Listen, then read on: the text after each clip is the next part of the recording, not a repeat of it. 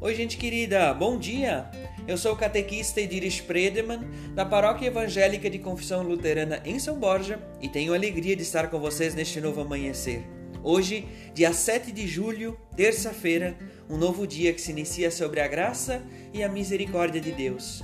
Eu venho compartilhar com vocês carinhosamente as palavras do devocionário Semente de Esperança para este novo amanhecer. O texto bíblico que quer falar a nossa mente e coração, o texto de Salmo 150, o versículo 3 e 4. Nos diz assim o salmista: Louvem a Deus com trombetas, louve com harpas e liras, louve o Senhor com pandeiros e danças, louvem com harpas e flautas. O texto devocional é intitulado Sabedoria e Sensibilidade em Forma de Música, e a autora é a pastora Lourani Kritzmann, a Lola, de Horizontina, aqui no Rio Grande do Sul.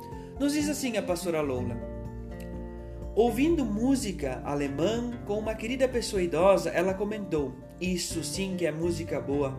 Aqui no Brasil não existe música boa. Eu olhei carinhosamente para ela e disse: Existe sim. O problema é que as rádios e os canais de TV não mostram.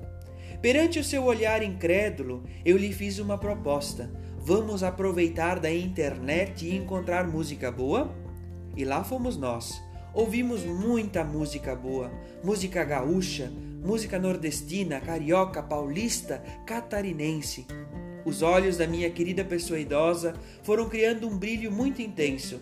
Ela não ouvia apenas, todo o seu corpo vivia as músicas que íamos descobrindo.